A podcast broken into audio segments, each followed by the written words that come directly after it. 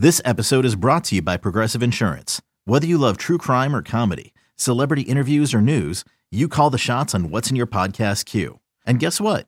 Now you can call them on your auto insurance too with the Name Your Price tool from Progressive. It works just the way it sounds. You tell Progressive how much you want to pay for car insurance, and they'll show you coverage options that fit your budget. Get your quote today at Progressive.com to join the over 28 million drivers who trust Progressive. Progressive Casualty Insurance Company and Affiliates. Price and coverage match limited by state law.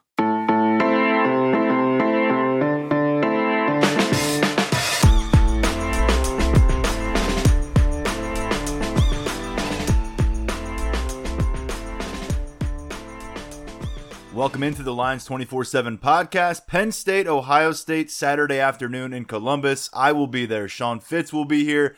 But for now, we are right here bringing you a preview episode for this Top 10 Showdown. It's the third consecutive year these two teams meet with major Big Ten East Division implications. In fact, the winner of this one pretty much seals their spot in Indianapolis for the Big Ten championship game. As we noted earlier this week, in fact, just yesterday, Ohio State, a major favorite, 18, 19 points, depending on where you look. And believe it or not, that's right around where it was back in 2016 when Penn State was last unranked. And Ohio State was heading to town. So it gives you a bit of an indication on how folks see this Buckeyes team. We'll talk a little bit about how James Franklin views this Buckeyes team as well, and we'll get into some conversation on the matchup, our predictions, some recruiting stuff to get to, and we've got a mailbag to open up. But Sean, ready or not, we are about 48 hours away from finding out how this one unfolds in Columbus.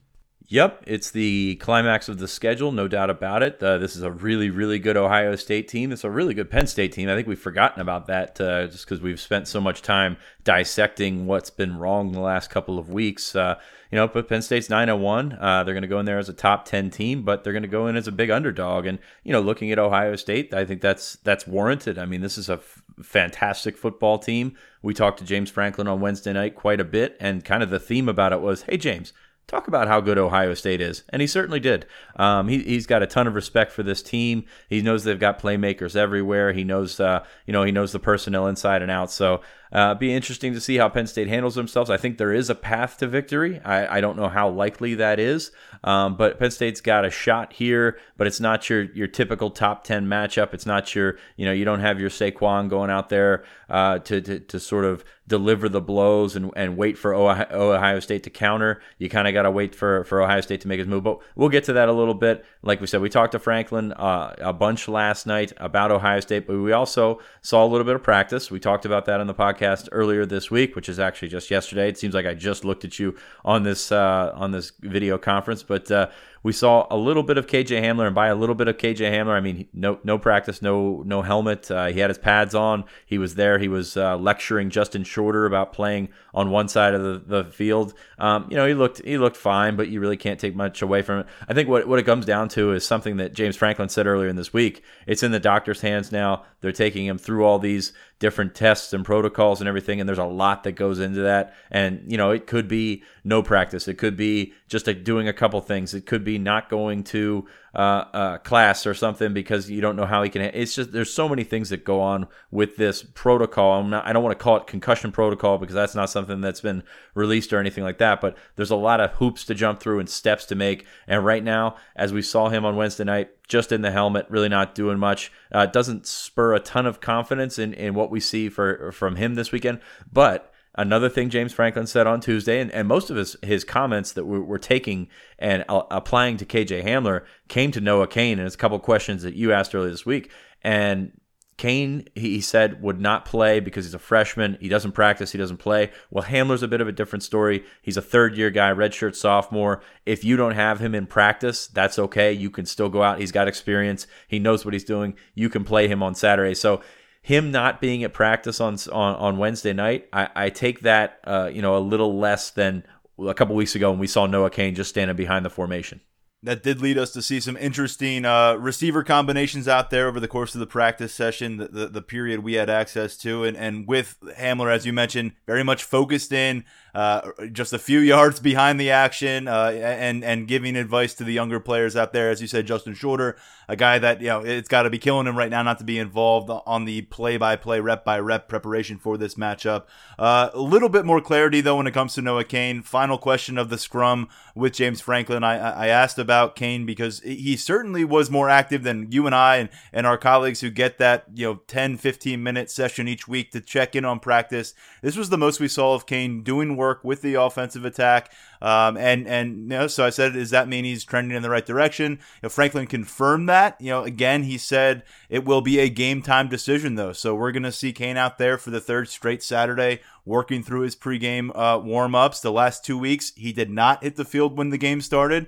And in each instance, Franklin confirmed that he could have played, but they have a lot of faith right now in that offensive backfield beyond Noah Cain. And he added that Cain needs to be 100% because they can't afford to go up against this Ohio State team without you know, full throttle abilities. And so we'll find out, but I the sense I get, Sean, and maybe you disagree, but it certainly, the ball is rolling towards a positive result for Noah Cain, but we're not going to know until, you know, we see him either out there for the first snap. I would suggest that will still be Journey Brown, but maybe the third series of the game, Noah Cain gets out there. Until then, it's going to be a question we're all probably asking in the press box. Well, I mean, I gotta congratulate you. You got as much of an injury update from James Franklin as you're going to get. Game time decision is pretty much as clear as he's been on this, which is, you know, says something about the overall outlook on how you explain injuries. But yeah, I think it's trending in a positive direction.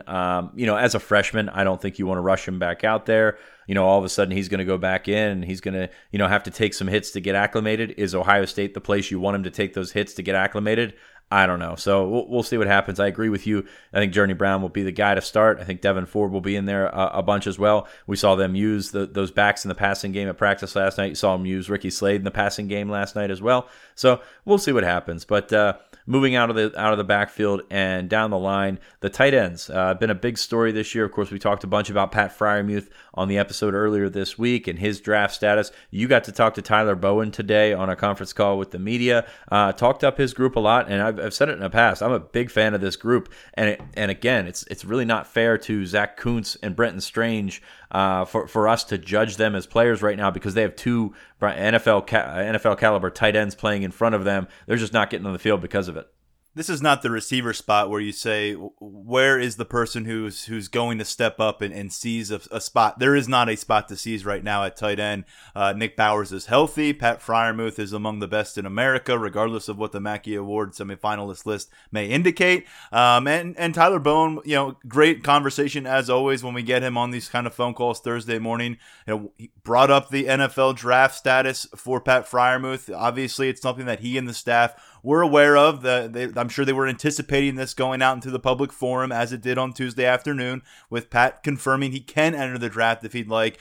Bowen, as you'd expect, cautious about going too far into that conversation, hasn't had that kind of detailed dialogue with Pat yet, or Pat's parents yet to this point. They say the motivating factor for them is to make sure they can present Pat Freiermuth with as much information as possible so he can make the best decision possible. So we'll keep that one on the back burner for now. But a couple of things that, you know, about those guys who are working behind the scenes that stood out, Zach Kuntz, Brenton Strange, aside from the fact that he believes they are going to benefit from getting their game action in. Brenton Strange caught a touchdown in the opener this year. We've seen Zach Kuntz involved in special teams, occasionally at tight end, depending on the circumstances in games. But he mentioned both those guys' measurements right now. Zach Kuntz, it's always been about adding the weight. He talked about the kind of calories he was consuming this summer. Says he's holding about 250 pounds right now with that 6'7.5" frame. And the one that stood out, Brenton Strange, who you know, by all accounts came in and hit the ground running during the spring camp, impressed, obviously, to the point where he got a chance to reach the end zone in his first college game against Idaho.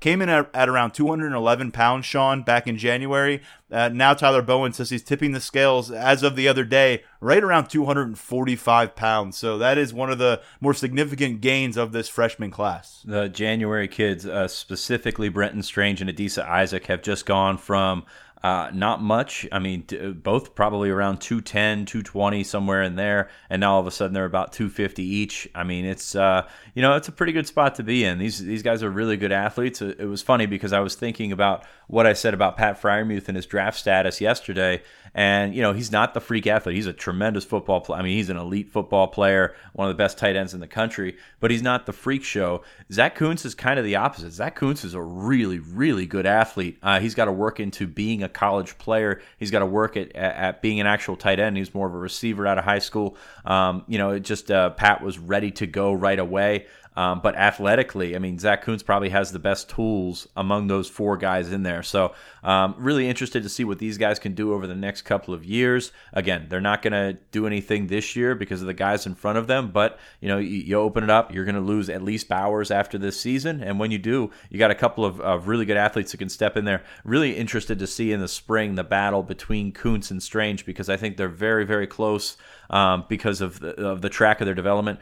Brenton Strange is probably a little bit more advanced as a football player all around. I know Zach Kuntz had a tremendous high school career down at Camp Hill, but big step from a small school.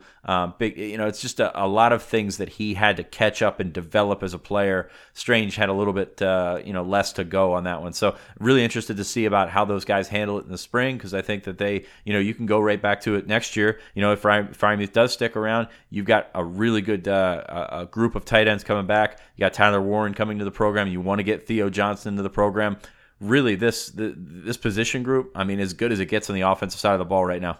It's become cyclical for the tight end room based on, you know, Tyler Bowen. I brought up the fact, how does the success of Pat Freiermuth and to some degree Nick Bowers now, following up what Mike Gesicki accomplished in Happy Valley, how does that lend itself to the recruiting trail? And, you know, he says it opens doors and it allows you to present, tangible evidence to recruits across the country about what the tight end is in your offense. And he said it dates back to his time at Fordham and working through the process with tight ends, developing the offensive scheme. And it's certainly been sustained. You know, Joe Moorhead leaving has not impacted that. And we've seen how Pat Freiermuth quickly filled the shoes of Mike Gesicki last year. And by the way, one other note on Zach Kuntz, in case people may have forgotten, it's gone by the wayside a little bit with the emergence of Pat Freiermuth and him being kind of tucked away. At almost 6'8", he was a state hurdles champion in Pennsylvania, and he was actually the more highly rated player. It's crazy to think about now in 24/7 sports prospect rankings versus Freiermuth. And of course, Brenton Strange, no slouch. He was a 4-star composite recruit as well, as they've kind of stockpiled these blue chips. With Kuntz, it was funny because I was beating the drum for Freiermuth with Steve Wiltfong. I said, man, this kid, I saw him at camp, at the Whiteout camp before their senior years, and I saw Freiermuth play, and just there was something different about him in terms of the way that he moved, the way that he caught and got upfield. Zach Kuntz was a little bit, as you would expect for a guy that's 6'7.5" and 17 years old, a little more wonky, just kind of, you know, he was the athlete, and you saw the potential there, but Pat Freiermuth looked like he was ready to go. So I beat that drum for Freiermuth for a while. Steve says, hey, Zach Kuntz is 6'7.5". He can run. He can do all these kind of things. If he hits, I mean, he's going to hit big, and I think that's still a possibility for the future. We had somebody post on our board at Lions 24/7 earlier this week some of the numbers from the board. I think KJ Hamler was up on his Instagram posting about the board. Thank you, KJ. Yeah, thanks, KJ. We appreciate the hashtag content. But Zach Kuntz with a 4.63 40, a 4.07 shuttle, which is just insane when you talk about, I mean, this is a giraffe just kind of going back and forth running a shuttle. I mean, this is not easy to do. I mean, I can't think of a better way to explain it. 37.5-inch vertical. The 40 and the vertical were second to Mike Gesicki. Mike Gesicki is a certified freak, and you know the shuttle was first among tight ends. So Zach Kuntz, you love what he brings athletically. You'd love for him to take that next step as a player, put it all together. You can have a weapon there. You can see what you can get out of your 6'7.5" guy that can run like crazy. I'm really excited to see what these guys can bring to the table in the next couple of years. Before we shift the focus to Columbus, Sean, really quickly, going back to when I saw Pat and Zach, may have been the same camp as you. It was the New Jersey opening regional before their senior years. They were out there running routes. You know, obviously both committed to Penn State, guys that I was concentrated in. And then you had Jason Oweh, who decided to try his hand at tight end that day, made a last-second change from defensive line to tight end. And after every rep, he was kind of looking around like, where do I go next? How do I do this? And obviously his career went in a different direction, but just funny to look back on the way these guys progress over the course of just a couple of years. I think Jason cost himself the opening by working as a tight end that day, because that tight end group was so good. We talk about Freiermuth being snubbed from the Mackey list. Kyle Pitts, I don't know if Kyle Pitts was at that camp, but Kyle Pitts was in that same class, and Penn State wanted him too. They were, you know, taking three tight ends was a bit, of a tall order. They wanted to take Kyle Pitts, maybe turn him into a defensive end. He's just a kid, was a heck of a football player at Archbishop Wood. But yeah, I mean, just that's a really, really good tight end class. I think Penn State still got two really good ones. It's kind of like that, it's one of those situations where not everything is going to fall your way. Kyle Pitts was one of the guys that Penn State identified for. I think they offered Kyle Pitts before they offered Freiermuth. It's turned out well no matter what for everybody involved. We'll see how it turns out for Penn State on Saturday as they head to Columbus. Again, a noon kickoff on Fox. A ton of pregame coverage all across your television schedule, it would appear. And number 2 Ohio State Buckeyes versus the number 8 Penn State Nittany Lions. Matchup number 35 all time. Ohio State leads that series 19-14. And they have won 6 of the 9 times these teams have played in a top 10 showdown, including each of the last couple of years. And Sean, I think everyone is familiar with the story. The last 3 games decided by 5 total points. Penn State winning in 2016, having its heart ripped out in the last couple of years and different circumstances. As I said, the line actually very, very similarly resembles where it was in 2016 when Penn State had not had a ranking of any kind for, I think, 4 years or so.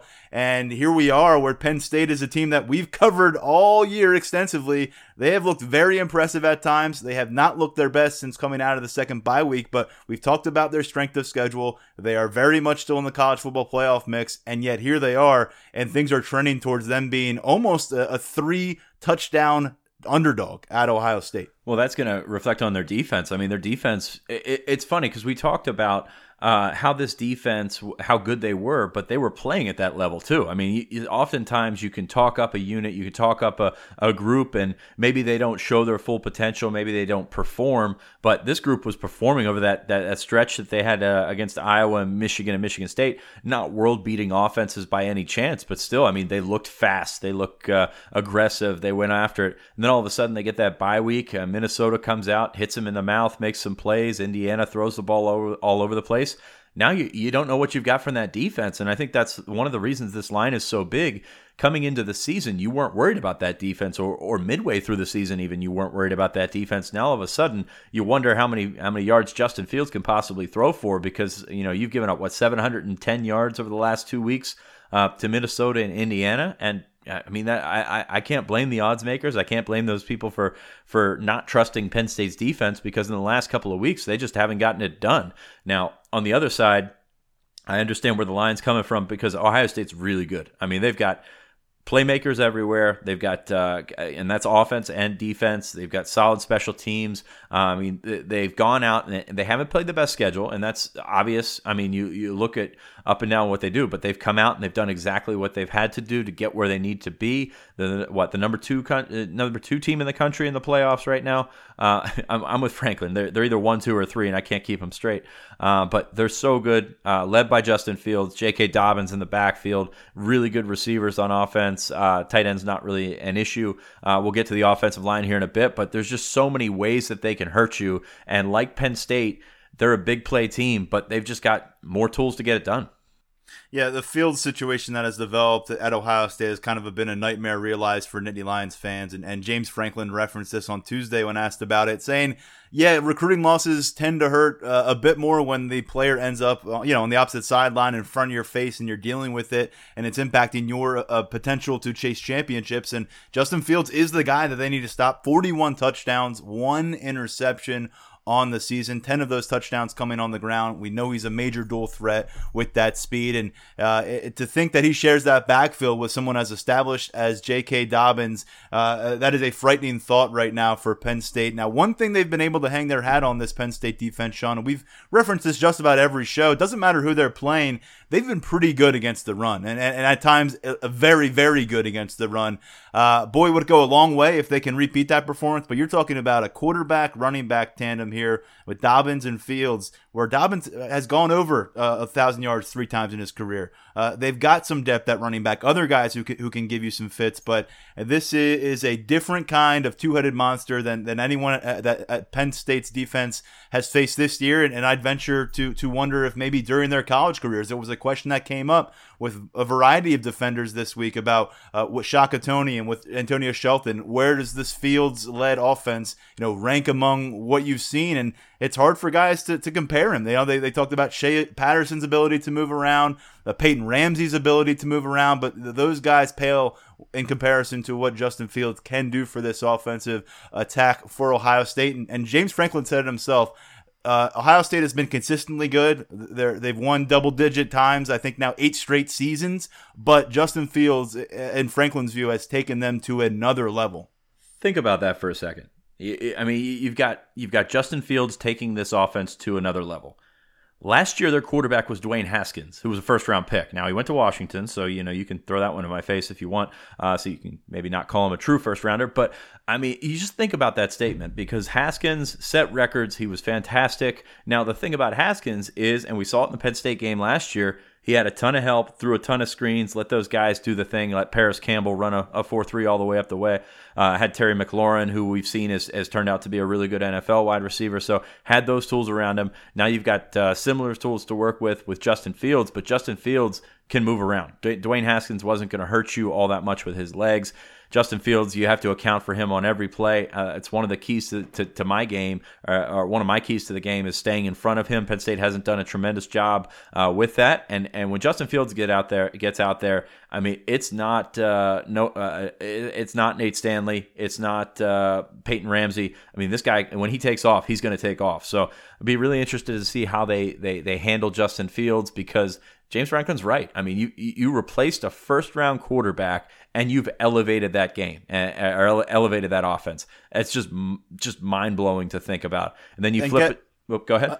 And guess what? That supporting cast that Dwayne Haskins was able to lean on, well, he's got the same built-in thing around him with his skill set. I mean, you go through this list of receivers, moving beyond Dobbins, who is in his own right one of the top running backs in the country. Chris Olave leads the Big Ten with 9 touchdown catches. Benjamin Victor, KJ Hill, both came up big late in the Penn State game last year with long touchdowns that they really created with their ability to do things after the catch. And then you start to work your way, oh yeah, that's right, Garrett Wilson, who's contributed to this team with 4 touchdowns. He was a 5-star wide receiver recruit in the last class coming out of high school. So, but they are where Penn State is aspiring to be, and having these recruiting cycles just continue to feed your powerhouse and churn it forward. They've been able to sustain it for a long time. Penn State, you could say, is on year 3-4 of trying to match that level. But, Ohio State, say what you will about how Urban Meyer exited the situation. The cupboard was completely stacked. And then you factor in Justin Fields' arrival for Ryan Day and you're number one. And what an arsenal at his disposal. You made a point. I don't know if you tried to make it or not, but you said that's the team they aspire to be, the program they aspire to be. And really, it is. And you look at the difference between the depth and what they're rolling out there. So KJ Hamler gets hurt, and Penn State, we're looking at a number one receiver group of Jahan Dotson, Mack Hippenhammer, Dan Chisena, where one of those guys goes out for Ohio State, and you're restocking it with guys that have produced, big time recruits, but also guys that have produced at times when they've been called upon at the college level. So. Just a big difference. Talked to somebody earlier this week. I mean, Penn State's lost the last 2 games by 2 points total.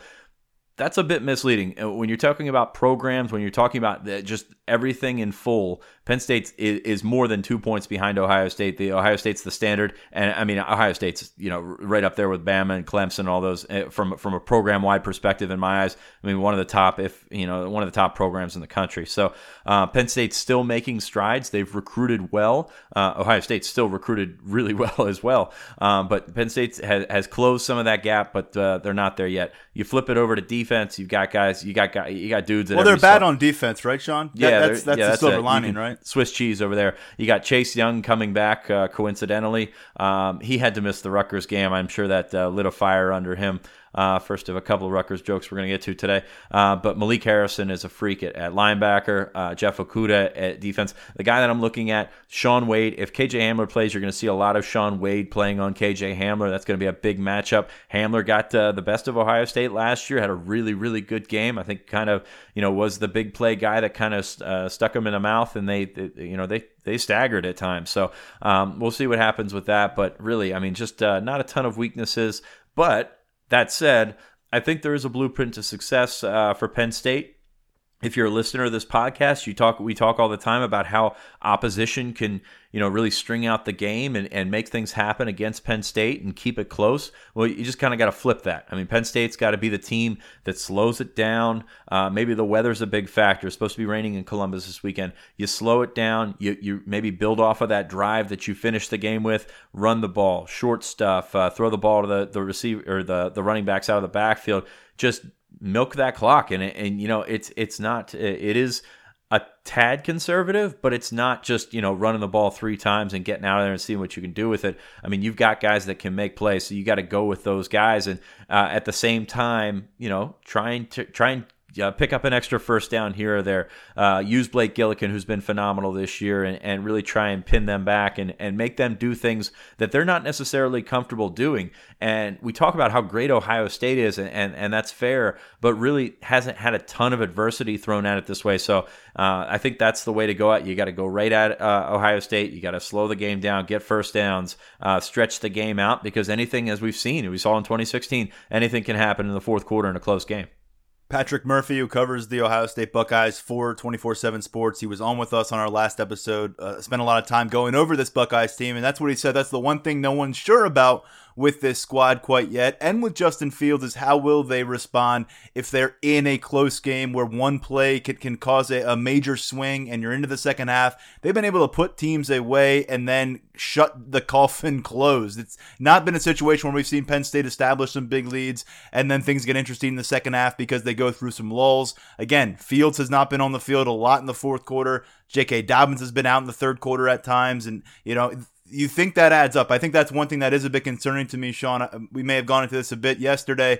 Sorry if that gets jumbled, but where is Penn State right now physically? We know Noah Cain, that's a factor. We know it's a factor for KJ Hamler. Those are notable. But overall, because even with the bye week thrown in there, this five-game stretch that they're emerging from and continuing with a sixth game here in Columbus, you weigh that against what Ohio State has gone through and being able to get guys to the sidelines, get them working towards recovery in the middle of a game toward next week. And the teams that they have played, they've played two teams that have been ranked. One of them was Michigan State, and Michigan State hasn't won a game since then. So you throw that out the window as a formidable ranked opponent. The other was Wisconsin, a two-loss Badgers team, still a very respectable win and the way they did it for Ohio State. But, Penn State, that's where I think you give them that puncher's chance in this one, because they have had to walk on eggshells. They've had tough moments that they've succeeded in and that they've failed into this point in the season. And, I think mentally they're a strong team,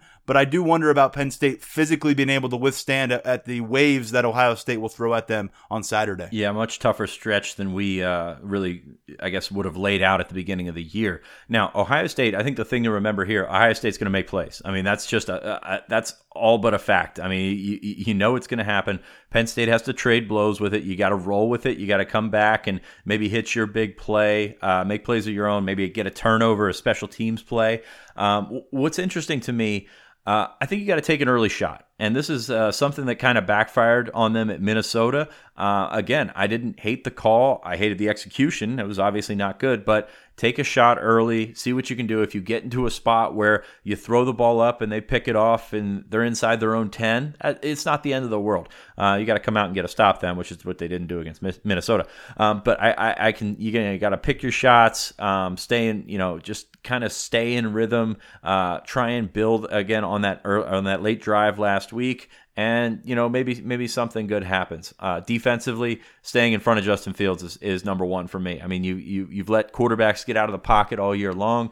Fields will beat you with his arms, but with his arm, but he could probably throw. He's only got one interception, but we've seen in the past that guys could throw the ball away or something crazy could happen. You can get a bounce or a tip or something like that. To me, I mean, you got to hold that pocket up, keep Justin Fields either in there or moving side to side, because when he gets going upfield, that's going to be a problem. So how do you beat Ohio State? It's obviously something that hasn't been done this year. I think you look at some of the ways that you can beat Penn State. We talked about how Buffalo and Pitt and some of these other teams had an advantage when they threw numbers at the offensive line. I don't think this is an elite offensive line. I think they've got some good players, and obviously they've recruited well. But from top to bottom, I think this is the part that you can attack on this Ohio State offense. To really make a difference. Now, you got to slow down J.K. Dobbins, so you don't want to get just too gung-ho about going after Fields. But I think if you put numbers up there, you fill gaps. I think we see a lot of Jan Johnson in gaps and Micah Parsons in gaps and trying to sort of slow things down from that aspect. So you can go at this offensive line. Penn State's defensive line, they're going to have to show back up. I mean, I know that they flashed at times this year. I know that they had the high expectations.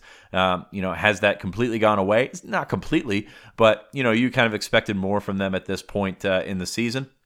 I don't know that you're going to see the Indiana approach where Justin Fields just gets the ball out as quickly as possible. Now, they can do that because they've got tremendous speed on the outside. But, they'll wait and, they'll actually drop him back and go down the field. So, I think Penn State can get to Justin Fields, whether they finish. They didn't finish against Peyton Ramsey last weekend, so we'll see what happens. So I think Penn State's defensive line has the opportunity to have an advantage over this offensive line, really, maybe shake them a little bit and get at them. Defensively, you got to keep those guys in front of you. The safety play the last couple of weeks has been awful.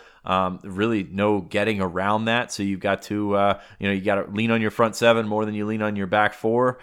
Just based off the last couple of weeks, that's going to be a tall order for this secondary to hang with these Ohio State receivers. Maybe you get John Reed and Tariq Castro-Fields matched up and see what they can do on an island, see what they can do one-on-one. They've been at their worst where they're trying to hand receivers off to the safeties or to these other people in the secondary. So be really interesting to see how Penn State approaches this. I don't think you're going to see a full-blown cover zero or cover one approach where you're playing man on them on the outside every play. But, it's going to be a big game for this the defensive line and the corners, I think especially. Offensively, I think that's where everyone's going to look because, there's the perception that Penn State's offense kind of sucks. And, without KJ Hamler, or if they don't have KJ Hamler, that obviously puts a dent in what they're trying to do, but you've got some matchup advantages. If you get Werner, the linebacker, on Pat Freiermuth, that's something you have to take advantage of. And I think on the flip side of Justin Fields running, I think Sean Clifford can have some success with his legs. Now, maybe that's not in the run game per se, but if he scrambles and gets around and can make some plays with his feet, that's where you pick up that extra first down or first down or two over the course of the game. The screen game could help. I know that's not something Penn State has been doing very much at all this season, but I think you can, maybe take advantage of some of that pass rush. That screen game can help to the backs, and that short stuff can really help. And I think, you're probably going to see more 12 personnel this week. I mean, we talked about the tight ends earlier in this episode, how much they like them, how much they can bring to this offense. Well, if you're shorthanded at wide receiver, and even if you do have KJ Hamler, you can lean on those tight ends, maybe make things a little bit tighter, keep it tight, not too tight. And see what can happen and try to build on the success that you had running the football last week. Try to build on that long drive and really just stretch it out. I mean, there's really not much else you can do because this is, like I said, Ohio State's going to make those plays. You have to accept that now. They're phenomenal on both sides of the ball. They're going to make big plays. You just have to counter that with either big plays of your own or big drives that can set you up to be successful and take some time off the clock. this morning, Tyler Bowen, with the tip of the cap to what Nick Bowers has accomplished, really stressed that how important the 12 personnel has become to what they're capable of doing offensively. And it's a real thing. And I think if you take KJ Hamler out of the equation this game, again, we do not know what his status will be on Saturday. I think we could see more of it than we have at any point for Penn State, and that may be the course to go. And again, this is why it's so big. Noah Cain's availability, too. Of all the Penn State running backs, Journey Brown has had his success. He's proven to be more of a balanced running back than a lot of people anticipated, myself included. But Noah Cain is perfectly suited for a contest like this. I'm not saying you would give the ball to one guy exclusively. We haven't seen them do it. Of late, Journey Brown's been the guy. But I think if you had a Brown and Cain available, that would really give you a shot in the arm of what you're able to do. Now, you can't expect Penn State to string together four nine-minute drives and call it a day in Columbus, but you know those lasting drives will stack up to keep the ball away from Ohio State. And I think you're right. It's just difficult to see the matchup for Penn State's defense versus this Ohio State offense and feel good about the Nittany Lions' chances in this game. You know, we've spoken for so much about how this defense was going to keep Penn State in every game, and even the Ohio State game, and when we see how the offense would come along, and you know the offense has had its hits and misses. I think they've been about as good as you could have expected, considering some of the emergence of these first-year starters, and you know maybe looking for more out of the receiver spot, but Ohio State's offense is about as explosive as anything you'll find in the country, and Penn State's defense is just not peaking at the right time unless, you know, they're going to surprise all of us and come up with their most solid performance in a while. You know, 10 sacks against that Purdue game, which feels like forever ago, the homecoming matchup. 8 total sacks since then, and it feels like in this particular circumstance, Penn State's going to be searching for a superstar performance, singular performance from a player. I don't know if it's Micah Parsons, Yetur Gross-Matos, Shaka Toney. I don't know who that is, but it almost feels like that's required for this game for a Penn State defensive player to step up, make multiple game-changing kind of plays, and really be the force that can counter so much of the star power Ohio State will throw your way. And I think there is also a risk to being aggressive with that pass rush and trying to throw a lot of numbers at Fields, because we've seen how Penn State has had trouble handling guys in space. And if you think Indiana and Minneapolis threw different playmakers downfield and made things difficult. This Ohio State offensive attack, we've gone over it. There is such an array of options for Justin Fields, guys who you can get a 5-yard dump off to, and there's several of them who will make you pay with long gains, maybe get to the end zone with their athleticism and speed. So, it's walking on eggshells for this Penn State defense until proven otherwise, I think, on Saturday. Well, I think walking on eggshells is not the way to go about it. I mean, you talk about you got to be aggressive. You got to keep doing your things. And this is something that Franklin talked about on Wednesday night, is you got to keep up with what made you successful. Sure, you go out and you try to exploit the advantages. You try and, you know, maybe go at that offensive line a little harder, but you have to stick with your base offense, your base defense, and go from there. So I don't think that walking on, you know, if you walk on eggshells, if you walk on eggshells, that gives you the potential to get blown out. So I don't think the Penn State's defense should walk on eggshells. I'm thinking my perspective is going to be this defense is on shaky ground going into the game, and until they prove otherwise, that's going to be kind of the mindset. Because I think when you look at this matchup right now, the way Penn State's defense has underperformed in regards the last couple of weeks, and they've gone up against some key playmakers, but I just feel like there's not a lot of benefit of the doubt that we envision. Even going into a game like Ohio State, this defense has had the benefit of the doubt, and that's waned a little bit of late. Yeah, no, I agree with you 100%. I mean, we came into the season and we thought that Penn State's defense could keep it in every game, and now, you know, all of a sudden they can't stop anybody. So it's going to be really tough to see how that comes about. Also, Ohio State with just 9 turnovers this year, 8 fumbles, 1 interception. That's not ideal if you're going into the horseshoe. You know you got to protect the football. You know you got to keep the penalties down. Blake Gillikin, you know, if this is a close game, can be something in your back pocket, but they've also got Drew Chrisman on the other side, who's one of the best punters that I've seen come through. So really just it's a tall order for Penn State. We're going to get back to predictions when we come back from the commercial break, talk a little bit more recruiting, also open up the mailbag a little bit right after this.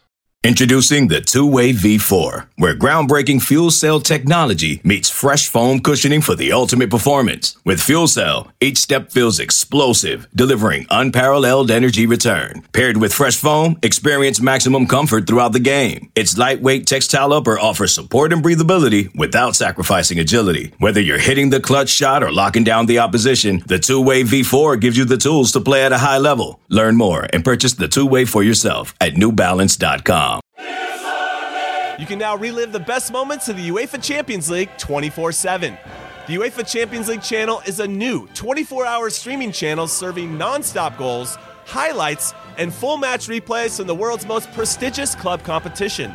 Reminisce on your favorite moments, legendary players, and brilliant goals with the UEFA Champions League channel streaming around the clock on Pluto TV and the CBS Sports app.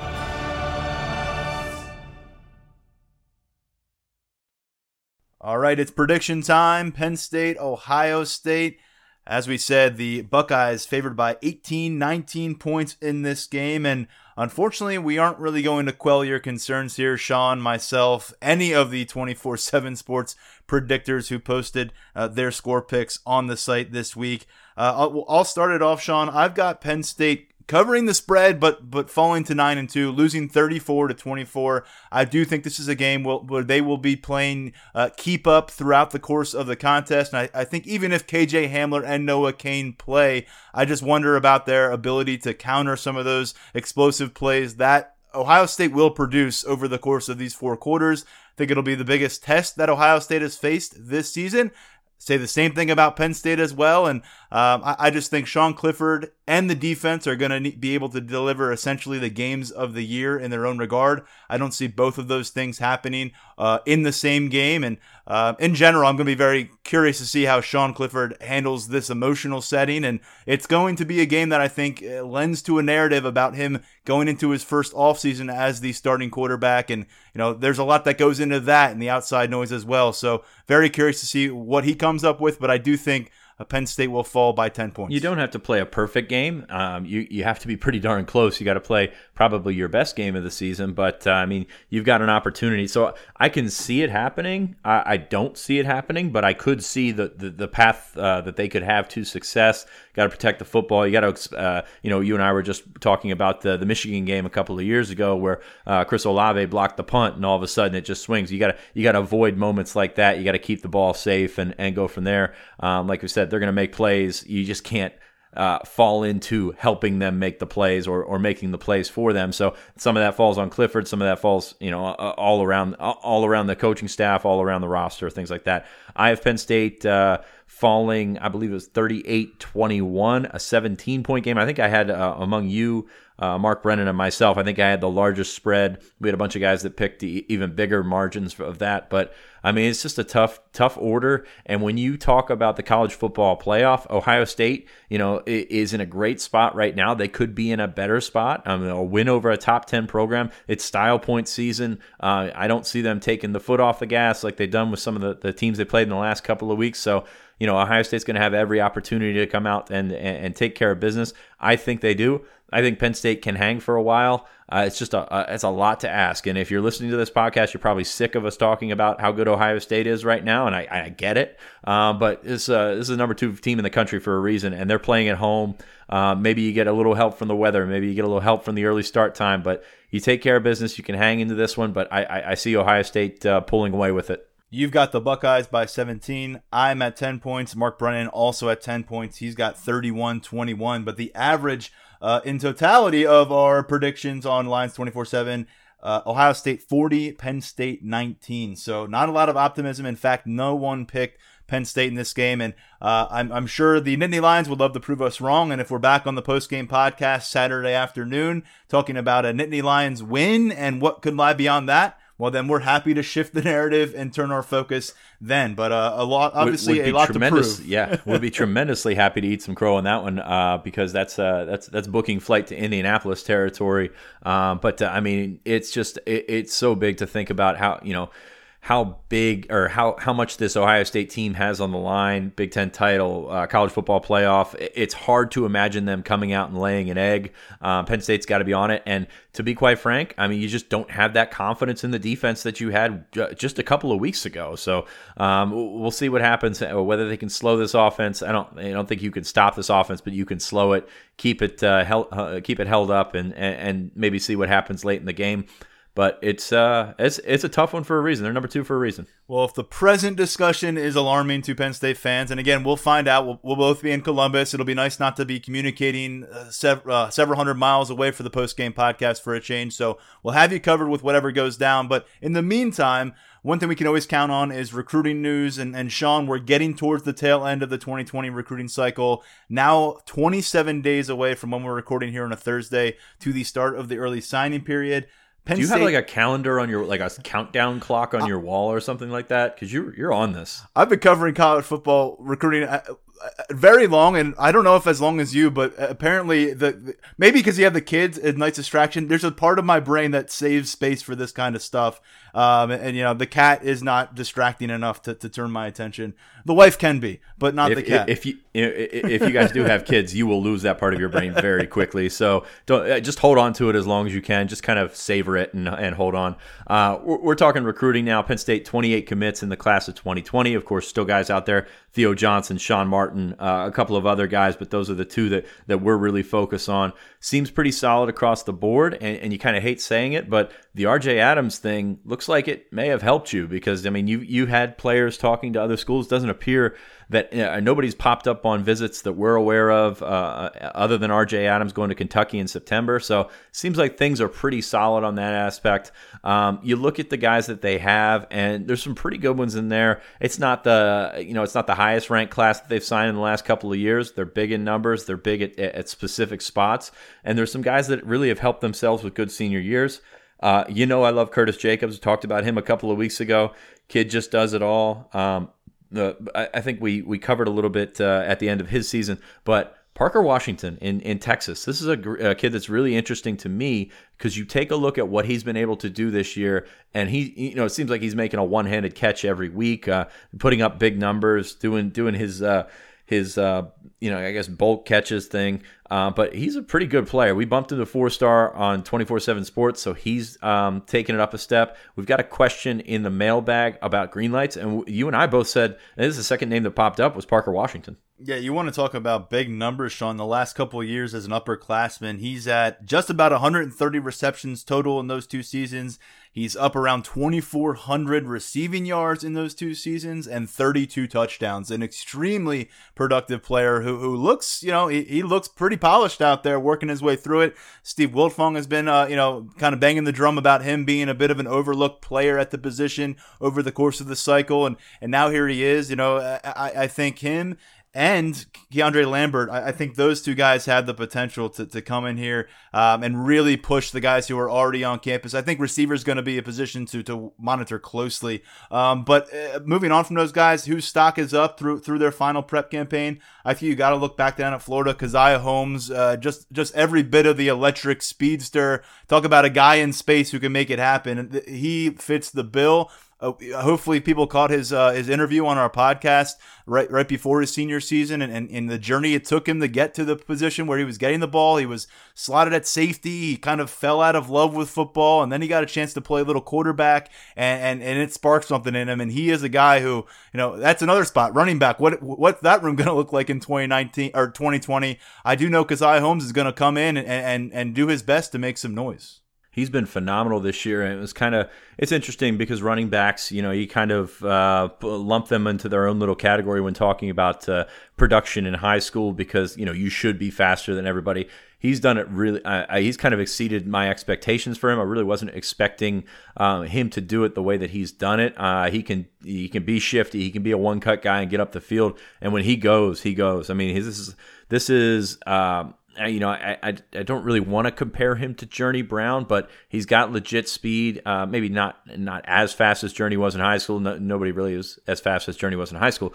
But Holmes just has put it all together, taking the next step as a senior. You're never sure how those guys are going to handle it. Plays for a phenomenal high school program at Cocoa. He's played, he's played running back. He's played in the slot. He's played Wildcat quarterback. He's been productive at all of them. I had a 99-yard touchdown run earlier this season. So, as much as I kind of downplay running backs personally, Kazaiah Holmes has really taken the next step. Flipping to the other side, Zariah Fisher, I still think we're going to bump him at 24/7 Sports. That's not my call, obviously, but had a phenomenal senior season. The kid moves differently, and I still see him as a defensive end eventually, but I think he will get a shot at linebacker just based off of how, the way that he moves, the way that he runs, his nose for the football, his instincts. He just kind of brings it all together. He's also got ridiculous length. I mean, he's about 6'3", but he's got those Sharif Miller 34-plus inch arms that make him like a 6'5 guy on the edge. So I do eventually see him moving to defensive end, but this is just one of those football players, and he's just he's had a great senior year. He's athletically, I don't have a documented time on him, which I'd like to get. We'd like to get probably before we bump him, but you see him, he gets to the football, he rips that football out, and he goes the other way. He's kind of a special player in Western Pennsylvania. And he may be the guy, best bet to be that prospect in this class who turns out like, I think maybe everyone looked beyond his commitment a little bit. Now, that came in September after a postponement. You weren't talking about Penn State fighting Ohio State or fighting Alabama for this commitment. It didn't have a lot of luster. He's barely inside the top 1,000 when you look at the composite prospect rankings right now. But by the way, he's number 10 in Pennsylvania and barely inside the top 1,000. That gives you a good indication of where Pennsylvania is in the 2020 recruiting cycle. But I think for an in-state prospect, his commitment didn't come with a lot of noise. I do think 2-3 years down the line, that's one that you may circle and say, this kid was a bit of an oversight, not just among Nittany Lions fans, but maybe some other teams that neglected to offer him along the way. He seems like one of those kids that goes to Michigan State and then all of a sudden pops up as an all Big Ten player and a 3-year starter for a team like Michigan State or Wisconsin or something like that. So, Zariah Fisher, very high on. Really interested to see. Lackawanna was undefeated this year once again. I believe they're going to the JUCO National Championship game. Really good years from Norval Black and Jair Brown, both guys, at Lackawanna. Interested to see that they're, you kind of think immediate impact with the JUCOs, and you didn't have it with Anthony Wiggin this year. Jaquan Brisker has played a bunch up until last week. He's been kind of up and down, but Jair Brown is a guy that can come in and play and add to that safety depth right away. Norval Black, they're going to be looking for receivers, especially, with the situation that they're currently in. So these JUCO guys have helped themselves. I think they're kind of forgotten when you talk about the class, and they're going to be called upon right away. I mean, I see them playing next year if it's not just special, if it's not just defense or offense, special teams as well. So a couple of good players there. Then you've got the guys that, maybe some of them may end up seeing bumps, but you're just kind of more intrigued by. And I'm going to start with Tyler Warren, the tight end from Virginia. Talked to some people down there that just think Penn State's getting an absolute stud.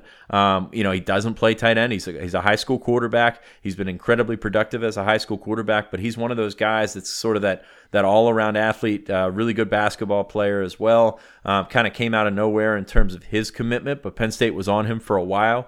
Of course, was committed to Virginia Tech as a quarterback. He's not a Power 5 quarterback. I don't know. He's not holding out aspirations to be that guy, but as an athlete, as a tight end, I think he fits into that tight end room, and we talked about that earlier. That bar is very high right now, and I think Tyler Warren can be a guy that you look to in a couple of years and think, man, why did we forget about this kid? Where did he come from?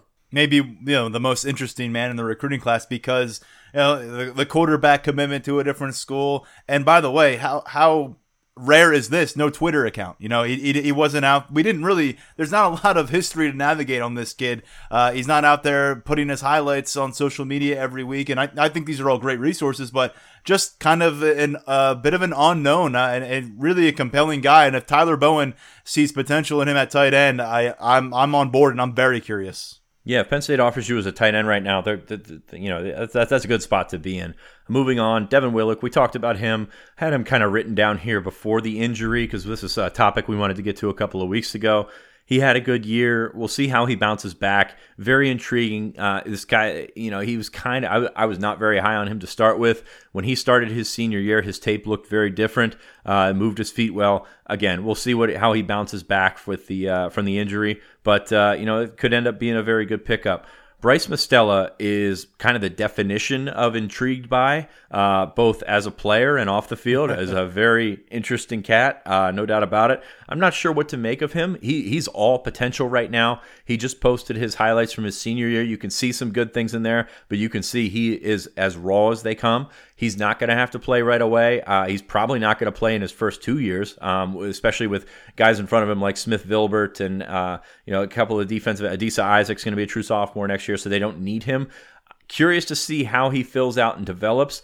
I know just kind of from talking to people on the Penn State side, they're kind of the same way. It's so intriguing. He's got a tremendous frame. He's got an athletic base to work with. Just kind of got to get him to being a football player, and we'll see what happens. Another big bowl of clay for Sean Spencer to dig his hands into it and figure out what he wants to turn that player into in the defensive line room. They've had so many interesting prospects. This one happens to be, pushing 6'6", 6'7", according to his 24/7 sports profile. And if anyone saw his commitment video or has followed him on social media, this is somebody that we in the media can't wait to get in front of us with a microphone. I'm going to try and get Tyler to interview him for the podcast. I'm not sure how that's going to go, so I'm going to throw you under the bus. He'll end up somehow interviewing me without me realizing it. Poor guy. Another guy in that sort of profile, Malik Mega, up in Canada, 38 catches, 880 yards, 6 touchdowns. Just posted his senior highlights as well. Playing Canadian football, so it's a bit different. I mean, he's in motion pretty much on every play, either down the line or going. Runs a ton of double moves. He's as raw as they come. I don't see him playing next year, but I can see where Penn State likes him. Just another guy that's all potential. He ran that 4.42. I think he ran close to a 4.5 for Penn State at camp this summer. So he can run. Curious about his short area quickness, how he's going to turn and run routes. I know that he's not the most polished in that aspect, but there's a lot to like about Malik Mega. And even if you put 30 pounds on him, he could be a tight end too. So I'm really interested to see how he develops over the next couple of years. But these are guys more intriguing than good right now. But there's a mix of that in this class because there's guys that you can see playing right away, and then there's guys that maybe won't make an impact for the next couple of years. Want to mention Megatron, not just because of the nickname, sort of because of the nickname, but do have some of the numbers. Mostly because of the nickname, but mainly, Sean, I have some numbers here in front of me on Mega. We talked about the size. It's nearing 6'4", 190 pounds. It's a sub-4.1 shuttle and a 4.42 40-yard dash with about a 36-inch vertical. So put that all together, and yes, quite the promising prospect. Yep.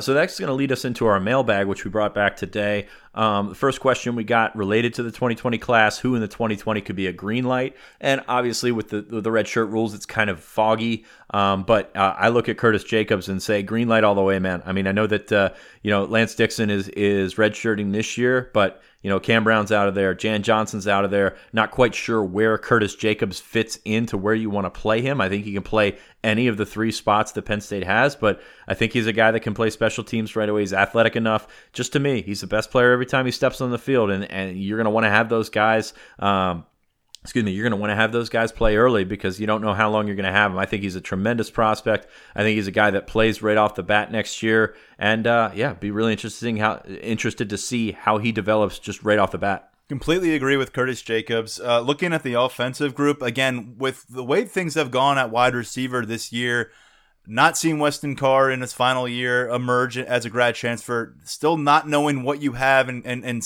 Cam Sullivan-Brown and Matt Kippenhammer as staples of your offensive attack. And then in year two, Daniel George and Justin Shorter, I think it's fair to say an underwhelming result for them through 10 games. So that leads me to believe that there is going to be an open door in the wide receiver room next year. And I think the two guys I point to, not someone like Mega, who I think, needs some time to be incubated and develop. You look at Keandre Lambert, someone who's about as smooth as I've seen at this level at the wide receiver position. He needs some physical development, but I think he's ready from a competitive standpoint, mental standpoint, and just his traits as a receiver. He's ready to roll. And the same thing with Parker Washington. I think Keandre Lambert is the higher caliber receiver recruit from what I have seen, but I think either of those guys could come in and push, and I think either of those players as immediate instant impact guys coming in as freshmen, I would place them ahead of the two freshmen who came on campus this year with Dunmore and TJ Jones, and above the rest of the fray in that pretty big wide receiver class for 2020.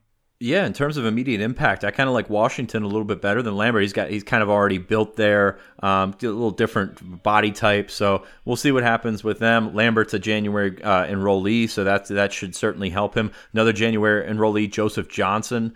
Just you see what's out there at cornerback this year. Now they're redshirting a couple of those guys, including Joey Porter, who's kind of in the same body type. But if he comes in, tests well, plays well in the spring, I mean, the evidence is out there that they're going to be able to play them. They're playing Keaton Ellis and Marquise Wilson right away. You're not going to have John Reed back. Who knows what Terry Castro-Fields is going to end up doing. So there's certainly space out there for someone to come in as a corner and make an impact. Joseph Johnson can be in there. Another guy on defense, I mentioned him earlier, Zariah Fisher is very intriguing to me in the sense that Jesse Luketa was a couple of years ago. You could play him on special teams, maybe play him a little bit at linebacker, maybe play him, eventually. I'm not sure when I feel confident that switch is going to happen. Just don't know if it's going to be like Nick Tarburton, a couple of weeks into his career or, somebody else's season into their career. But I think Zariah Fisher is a good enough football player. He can play on special teams.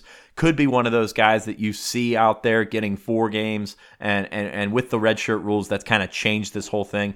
And then on top of that, the running backs, you're not in the business of redshirting running backs anymore, so we'll see what happens with Keziah Holmes, Kevon Lee. Holmes is going to come in January as well, so he's got an opportunity. You're not sure what that running back room is going to look like next year. You never know in the portal era, so be interesting to see how some of these guys can transfer. And of course, you got the junior college guys as well. One other name I'll throw in there, and we probably don't talk about him enough considering he's the second-ranked guy among this class when you look at the composite rankings, but Enzo Jennings, what they have at safety, what they may be moving forward without at safety next year. And Tyler Rudolph, we don't know how he's handling things behind the scenes. He's not a guy who's gotten a chance to play much in game action as the freshman there. And, the year before that, you lose a safety out of your class with Humphreys. So I do wonder if that's a spot where maybe the pathway is in place for a player like Enzo Jennings to come in and make a quick rise to the two deep. Second question, can I put any faith into the idea that Ohio State has pretty much had 3 straight bye weeks and will be a bit rusty when playing their first legit team in a month? You could put some faith into it. I wouldn't suggest it. They've taken care of business no matter what. Of course, the schedule has set up pretty nicely for them. Maryland and Rutgers the last 2 games. So I suppose, if they could have trouble turning it back on, maybe. It looked like they were okay last week and it just kind of rolled over Rutgers. I think Fields was out of there by the end of the first half. I wouldn't count on that. I suppose it's possible, but I wouldn't count on that. According to that question, both me and the Buckeyes went to Piscataway for a bye week this year. So that's nice. We have that in common. In terms of will this Buckeyes team be prepared to go for launch at noon on Saturday, I think we've already gone over the fact that there is so much at stake on both sidelines. Ohio State is home. They don't downplay that situation. But ultimately, look, this is a spot for them where nothing should be sneaking up on them. There shouldn't be any foot off the gas pedal. Penn State has pushed a lot of these guys in the Buckeyes to the brink the last couple of years. They're very aware of that. And I think Justin Fields, certainly has respect for the Penn State football program, considering he spent a significant portion of his recruitment commitment to Penn State. So, yeah, I don't see, Ohio State being in a spot where they're taken aback by Penn State being a good team. That's usually when you see these kind of cases coming to be. Again, I'd be more curious if we're talking about a game that is hanging in the balance, let's say a one-possession game midway through the third quarter, going toward the fourth quarter. How is Ohio State handling more of that late situation? Because that is what they have not yet encountered in 2019. Yeah, make them uncomfortable and go from there. On our message board at Lions 24-7, you put the mailbag thread out specifically for you. Are you concerned Penn State might be looking ahead to Rutgers next week? I certainly am. I know my wife is, but no, I don't think that's an issue for anyone. There was hopes at one point it would be the grand finale for Chris Ash. He didn't survive September. I could see, Penn State players being pretty jazzed up for that, but no, I don't see any looking beyond this one. But thank you to I don't know who wrote that, but well done, well played.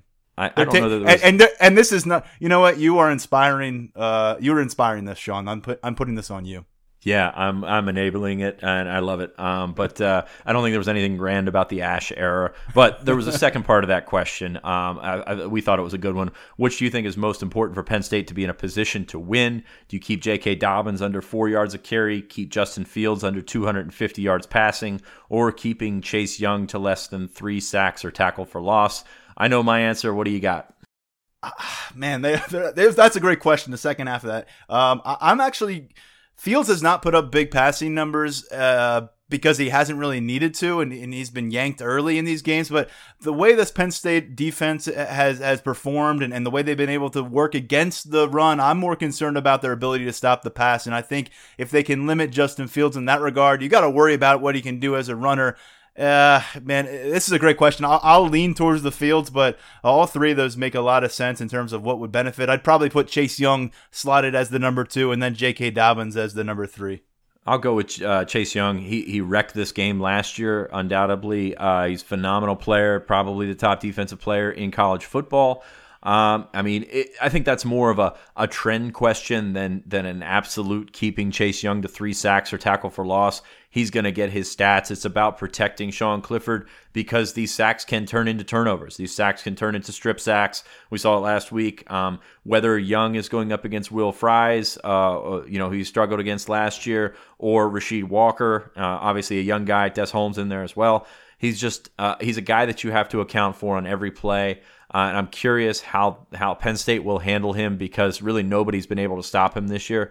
So I'm going to go with Chase Young because I think the ripple effect that Chase Young can have getting to the quarterback can impact the rest of your offense. And if your offense isn't clicking, all of a sudden you're in 3rd and 17 or something because of something Chase Young did. I mean, you're kind of giving up on that possession and going with it. So I'm going to go with Young. I think there's a couple of good scenarios in there. Keeping Justin Fields' yardage down, I mean, it is what it is. I mean, you're trying to keep his touchdowns down is with this offense. Dobbins at 4 yards a carry, it's kind of, you want Dobbins to carry it as much as possible, to keep the ball out of the air, to keep, to sort of take the air out of the ball perhaps. But I'll go with Chase Young. This offensive line of Penn State's has played well this season, but again, it's something unlike they've seen the rest of the year. Ohio State's defensive front's going to make them work, and if they can get it done, I mean that's a big recipe for Penn State staying in the game. Yeah, that commenter with a nice Rutgers jab and a really nice pick your poison question. So one of the better mailbag questions that I remember here on the show. Hopefully we'll get to some more mailbags moving forward here, and certainly we'll be leaning on them a bit more once we hit the offseason. You just said that, so the next question, he wouldn't give you a Rutgers jab. Buttering our guys up. I'm a realist. I understand the situation. But, Sean, you and I both hitting the road to Columbus on Saturday. We've spoken for over an hour, but I will say, anything else to add? No, I think we covered it. If you got this far, congratulations, because you probably, like I said, pissed at us for talking about how good Ohio State is. You don't want to hear that. But yeah, I mean, it's going to be interesting to see how Penn State handles this game. I mean, this could be one that could possibly get out of hand. We don't say that too often going in the other direction. But yeah, we'll see how James Franklin and his staff handle it. You'd like to see the defense maybe recover and take that step back. If they can do that, they can certainly be in this game. But I mean, Ohio State in Columbus in November, that's a tough one, man.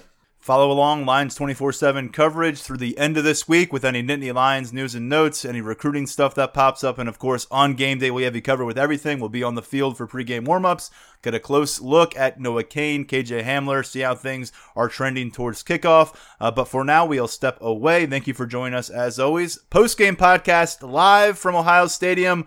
We'll see what kind of topics we are discussing when the time comes. We'll see you then. It's the NFL offseason, but on Pick 6, part of the CBS Sports Podcast Network, the football season never stops. Hosts Will Brinson, John Breach, and Tyler Sullivan are joined by analysts like Brady Quinn, Lesia Deucible, Katie Mox, and RJ White to keep you in the loop on everything happening around the league. Whether it's free agents signing with new teams, the all-important NFL draft, or schedule release day, Pick 6 has you covered. As the face of the league changes with every team move and player pickup this spring, Pick 6 is a must-listen. Download and follow on Apple Podcasts, Spotify, the Odyssey app, and anywhere podcasts are found.